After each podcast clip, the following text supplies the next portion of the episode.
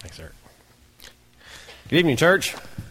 Well, I don't know about accepting the call to preach. Um, I have had a calling on my life, um, and I don't know what that looks like yet. I'm still, I'm still searching. So I don't know whether it's pastoring, whether it's ministering, whether it's evangelism, or what it is. But I do know that when God gives you um, a burden upon your heart or something, that you better answer the call. Because I remember sitting in those seats um, a couple months ago and, and watching Pastor Brian and think, how in the world could you ever speak in front of a church like this, and I'm so glad that I don't have to. Um, and then I answer the call that God places upon me, and lo and behold, here I am. So um, obviously, I'm not Pastor Brian. I did, however, text Pastor Brian and told him to be praying for me as I'm pretty nervous about speaking at you know in front of his congregation and um, that I had big shoes to fill. So I send this text out, and I'm thinking I'm, I'm anticipating this response, right? And it's I'm thinking there's going to be biblical counsel, there's going to be encouragement, and the only thing I get back is, yep, 14s. so um, he, did, he did, however, text me this afternoon and say he was praying. So for those of you guys that don't know me, like Eric said, my name is Ryan Huff. Uh, my wife, Mandy, my daughter, Macy, and my son, Hayden, we've been attending the Nazarene since probably last December. Um, so I'm extremely excited. I'm humbled. Um, I'm very nervous to be speaking in front of this congregation. So um, bear with me tonight as I, get, as I speak to you. So, who's excited about being here tonight? Hey, that's good. See, that, that's good because I was honestly expecting a response that wasn't going to be of that magnitude. So, um, who is actually excited about the Chiefs winning today? Well, I, I am extremely excited. And I wasn't going to do this, but I seen Tony wore his jersey, so I'm going to go ahead and put it out there. Because um, anybody excited about the Royals? Yeah. All right, that's good. That's good. Um, you know, we can. I hear, I hear a boo out there. Was that Freeman? Who was that? you know, we can get excited about a sports team, and we can get excited about a sports event. We can even get excited about going deer hunting and killing these deer. And as I realized that last night, um, I had the opportunity to take my son Hayden hunting last night, and he harvested a six point buck. So we're high fiving, and we're extremely excited about this. And as I'm sending this picture to 20 different recipients, I'm thinking, why in the world can we get so excited about a deer? Why can we get so excited about a sports team that we will literally send that picture out or we will receive picture of people that has, has killed these huge bucks that we have no idea who they are? But we're constantly getting excited about those things. And how is it that we can't actually come into the holy presence of God and get excited about that? Get into the absolute presence of our Savior. You see, I've been thinking about all these things lately that will drive eight hours or we'll drive countless hours to a ball game. We'll sit in sub zero degree temperatures. We'll paint our faces. We'll clap our hands. We'll get excited. We'll shout. We'll praise. We'll yell and scream at the refs. But we can't get excited when we actually come into holy ground. Pastor Jim was talking about that this morning. He's talking about this being actually holy and sacred ground that we come into the presence of God. And we can't get physically excited about that. You ever find yourself yelling at the TV, yelling at the refs on ball games? We give 100% of our effort to an event or a hobby, and we let the outcome determine our emotions. In the case of Chiefs fans, I don't know if Craig Postal's in here tonight or not. Um, in the case of Chiefs fans, and for many of you out there, we cry an awful lot, don't we? We cry. We let that determine our emotion. I mean, we're putting our hope and we're putting our joy into a team that has not won a Super Bowl since 1969. So if we can still find ourselves getting excited week after week after week, whether the Chiefs are going to win a game or not, why in the world can we not get excited about having an encounter with our Savior? It's because we're trying to find our joy in earthly things. And if you guys would stand with me in honor of God's word tonight. And I said that about the Royals a while ago, and I know I think they play at 7.05, so I'll try to get you guys out of here. I think the Packers and the Broncos are playing, so I won't ramble on too awful long. We got time. uh, let me read out of 1 Peter tonight 1 um, 8 through 9.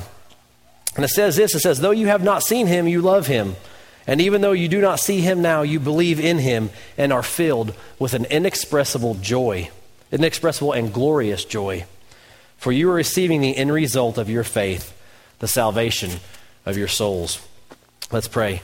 Father, I just thank you for this opportunity, Lord. I pray right now, God, that this isn't just another Sunday night that we didn't just come to these doors and to this place tonight, Father God, just out of tradition, but that we came truly and wholeheartedly seeking you, God, to have an encounter with a living Savior. And Lord, I pray that you have your place tonight. God, I pray, Lord, that we are standing on your sacred and holy ground. And God, we invite your spirit in, God, like that song said, to be a consuming flood in this place. Lord, may we leave different than when we came in. May you have your way amongst your people tonight. In your holy and precious and grateful name, amen. so we attend church every Sunday to encounter God, right? I mean, that's the reason that we come together for fellowship. And that should excite us a little bit.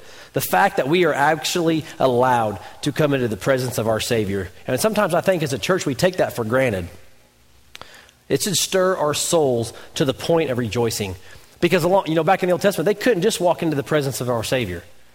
They couldn't just come to a church and encounter Him the way that we can. And I think that we take that for granted a lot of times in churches across America today. You know, I was sitting there this morning and I'm, I was talking about it should stir our soul to the point of rejoicing. We got here this morning, and, and, I watched Sean come up here, and she did the one offering announcements. And I'm seeing this, this glow about her, this excitement that she has as she's speaking into to, to what the one offering is going for. And then Morgan gets up here, and she's going on doing announcements, and she's just, she's overflowing with excitement. And she challenged us, isn't that the reason that we're supposed to go door to door is to share the gospel? And I see the excitement that she portrays and that Sean portrays, and they are exactly what God called us to be. They reflect exactly what we're supposed to look like. So we can show excitement and overwhelming emotion for the things of this world and the events that do absolutely nothing to impact our salvation. But when it comes to showing emotion or rejoicing for the one that gave everything he had for us, we have reservations. We worry about what others are going to think. We're here to praise, we're here to worship, and we're here to rejoice. And rejoice means to feel or show that you are very happy about something, to give joy to or be delighted. The King James Version Dictionary describes it like this joy and gladness in a high degree, to be exhilarated with a lively, pleasurable sensation or to exalt. And I wonder how many churches today, if you walked into that church today across America, I wonder how many people can actually say when they left that church that they seen somebody or they seen the congregation that was exhilarated and lively. Not just going through the emotions, not just going through the traditions, and not just attending church to check a box, but to literally come in here expecting to encounter God, to come in here to be excited about what God is going to do in your life the moment that you step foot in these doors. Actually, longing and being enthusiastic, enthusiastic to walk into His holy presence. Because we, are, we can do that, we can have that. We are to rejoice over who He is and what He's done for us. Philippians 4 4 says, Rejoice in the Lord always. I say it again, rejoice. And you see, Paul had to tell us that twice. He's continuing to tell us, rejoice in that. Don't lose sight of that. In the Greek, it means to literally, in the Greek, it means to delight in his grace, literally to experience the grace of God. And I look around and I see so many people, followers of Christ, that don't comprehend that. Or maybe they have comprehended it in the past and they've lost sight of it. We walk, we constantly walk around defeated, miserable, complaining, constantly groaning about our problems, never satisfied, walking around empty, distracted, without a purpose, and without joy. In Matthew chapter 5, it says, Rejoice and be glad. If we're constantly walking around griping, always being negative, and have no enthusiasm at all for our faith as a Christian, why in the world would a non believer want to have any part of that? They're already miserable. So why would they want to add to that misery if, misery if they see us acting in those ways? The word tells us to rejoice and be glad, to give an account for the hope that we have. The way that we live our lives is a direct reflection of our gratitude for His grace. I was thinking about that as I was trying to prepare this this evening. The way that we live our lives, the outpouring that we have within us, is a direct reflection of how grateful we are for what He's done for us and the hope that we have in Him. So, why are we constantly battling the negativity and the problems? I believe, church, is because we put our happiness and our joy in the things of this world. We constantly try to satisfy with something that will never be able to satisfy. If I could just make more money, if I could just get that job, if I could just build a new house, if I could get a new car, a new gun, a new bow, if I could kill a big buck, if the Chiefs will just win this ball game. See, our scripture states that we are to have an inexpressible joy, even though we physically cannot see the one who our joy is in.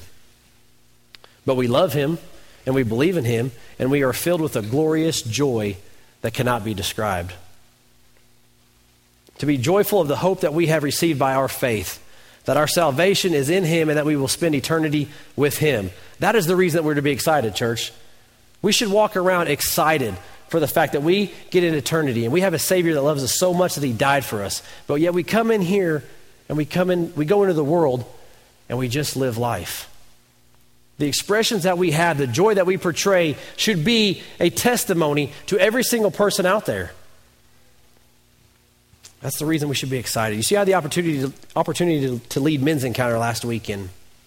And I had the absolutely amazing opportunity to pray the prayer of faith, uh, the prayer of salvation with six non believers. I watched men, man after man, come up and rededicate his life to Christ. There was 15 men that took the step out in faith and publicly displayed what God had done in their life by baptism. They were laid down, the old was laid down and the new came in these 15 men's lives. And I don't say all this to boast or to brag because it's nothing to do with me. But I tell this because those men's lives are forever changed. Their eternity and their fate is forever sealed. Their joy is rooted in Christ, and and where there was no hope before, those men have a hope now. They have something to look forward to, something to live for. There are no words literally to describe or express the joy that comes from knowing these men's faith is solidified. I have no words that can express that. No, no deer, no ball game, no circumstance of the world could ever describe what these men experienced by accepting Christ as their Savior. That's all they had. That's all the hope that they were clinging to at that time. And for many of us, we've had that, we've had that in our, in our past. And we've done that. And we've prayed that prayer. And that hope that you felt, that joy that was inexpressible that you felt at that time that you accepted Christ as your Savior, it kind of gets put on the back burner sometimes because we come into church and, and we've been in church for so long that we literally lose sight of that. And let the ways of the world come in and distract us and hinder us. Those men's faith are forever solidified for eternity. You see, inexpressible is defined as too strong to be described or conveyed into words, something that is indescribable. That kind of joy that those men experience, that kind of joy that we have and should express as Christians, is unimaginable. It's unfathomable. It's indescribable. It's unspeakable. It is literally above words. You see, in order to make a light bulb work, it has to have electricity ran to it. That's how it was designed and created to function. And it will only work this way if it has the power source, if it has a source of power coming to it to make it illuminate. You take away that power source, and the light goes out. The Apostle Peter is saying the only way that you can experience this inexpressible joy is by putting your faith in Jesus Christ and the hope of eternal salvation to be connected to the power source of Christ so that you will be illuminated. And that, that joy that you express, that joy that you feel, is so deeply enriched into the depths of your soul that there are literally no man made words that can ever describe it. You see, I've struggled to even find the words that would effectively describe this joy as I'm preparing for this sermon. I literally have, don't have the words that can portray what Christ has done in our life and the hope that we have. Is literally indescribable. It's joy unspeakable. You see, when our hope and our joy is established and fixed upon the eternal, and when it's rooted in Christ, we will not long to carry out the desires of the flesh. We tend to think that our joy is determined by our circumstances, possessions, and achievements. And we do not realize that joy is that we don't realize that joy is more than just an emotion that comes and goes. See, we, we had the opportunity to go to Houston, Texas um, a couple years ago. My aunt and uncle are the directors of YWAM, which is Youth with a Mission. And they have a, um, a ministry down in Houston, Texas, on the streets of downtown Montrose. And they have a homeless outreach. So we go down there. We took, we've, we've been down there a couple times. My family um, has been down there. I've taken some other groups with me. And we go down on the streets, and what they do is they go out and they earn the trust of these, of these homeless people transvestites, drug queens, um, all these things drag queens, not drug queens, drug dealers and drag queens. But they go out and they develop this relationship with these people, this, this trust and this bond, and then they feed them um, physically. But they also feed them the Word of God, and they show love and they show compassion to them. So, so you know, we're growing in our walk and our faith, and I'm thinking we need to go down there on this mission trip, and I take my kids down there and uh, my wife, and thinking we're going to go down there and bless somebody. You, how many of you guys have been on a mission trip? And, and, and you go out and you think that you're going out to bless others, that you're going to go out to help others, and in return, you get blessed. And if you've never been on a mission trip, I challenge um, everyone in this room to go. But so we go out there and, and we're praying in this park over these, these homeless people. When we pulled up, there's literally, this park is completely empty. There's nobody there. And they see these vans pull up, and these homeless people start coming out of the woods, literally out of the woods. Um, and so we start feeding them, and we start ministering to them, and we start praying for them. And I'll never forget, there was this one man that we, we were laying hands on and we were praying over. Um, and we got done praying, and he says, Man, thank you so much. He's like, Isn't God good? And in my mind, I'm thinking, Yeah, God's amazing, but how, in your position, how, how can you say that? And he's, he's sitting there and he's thinking, He said, God is so amazing. He has blessed me so much. And in my mind, my selfish, fleshly mind, I'm thinking, Brother, you don't have a thing. You don't have a home. You don't have a coat. You don't have shoes on your feet. And yet you're telling me that God is good and that God has blessed you, you don't have nothing. And God told me, yes, He does. He has everything. He has everything He's needed. His circumstances does not define who He is. The hope and the joy that this man had, the salvation that this man had in the eternal, at the end of our faith, he knew that it was, it was, it was forever. And this man had everything that he needed. He didn't need the worldly possessions that we seek after each and every single day. This man had everything because he had Christ as a Savior, and that's all he needed. Trying to satisfy the flesh with what the world has to offer can satisfy temporarily, and then it leaves you empty, longing for more. It's only when your hope and your happiness is found in Christ alone that it can truly fulfill. You see, 1 John 2 15 through 17 says, Do not love the world or things in the world. If anyone loves the world, the love of the Father is not in him. For all that is in the world, the desires of the flesh, and the desires of the eyes, and the pride in possessions, is not from the Father, but from the world. And the world is passing away along with its desires. But whoever does the will of God abides forever. You see, most of us define the worldliness by the possessions that we have, the position we hold, our desires, how our time is spent, by what we do, the people we associate with, the vehicle we drive, and so on. That's how we think that is defined. But worldliness can be hidden from within, it can be internally because it comes from within the heart. You see, we have this fleshly craving to gratify our physical desires. We have a craving to acquire everything we see and the world tells us to go get it and then make it so readily available that we strive to get it. We covet and accumulate things, all the while bowing to the God of materialism. You see, we have obsessions with status and importance. We have pride in our self achievements and by our possessions, the way we look, the vehicle we drive, the size of our house, the size of our church or our ministry, how many followers we have on social media, the size of the deer we kill, our hobbies, our occupation, and so on. The world tells us that we have to have these things in order to be happy, in order to be joyful. But God says if you indulge in the ways of the world and what it has to offer, you have no part in me. Now, hear me out in this church. I'm not saying that all these things are sinful.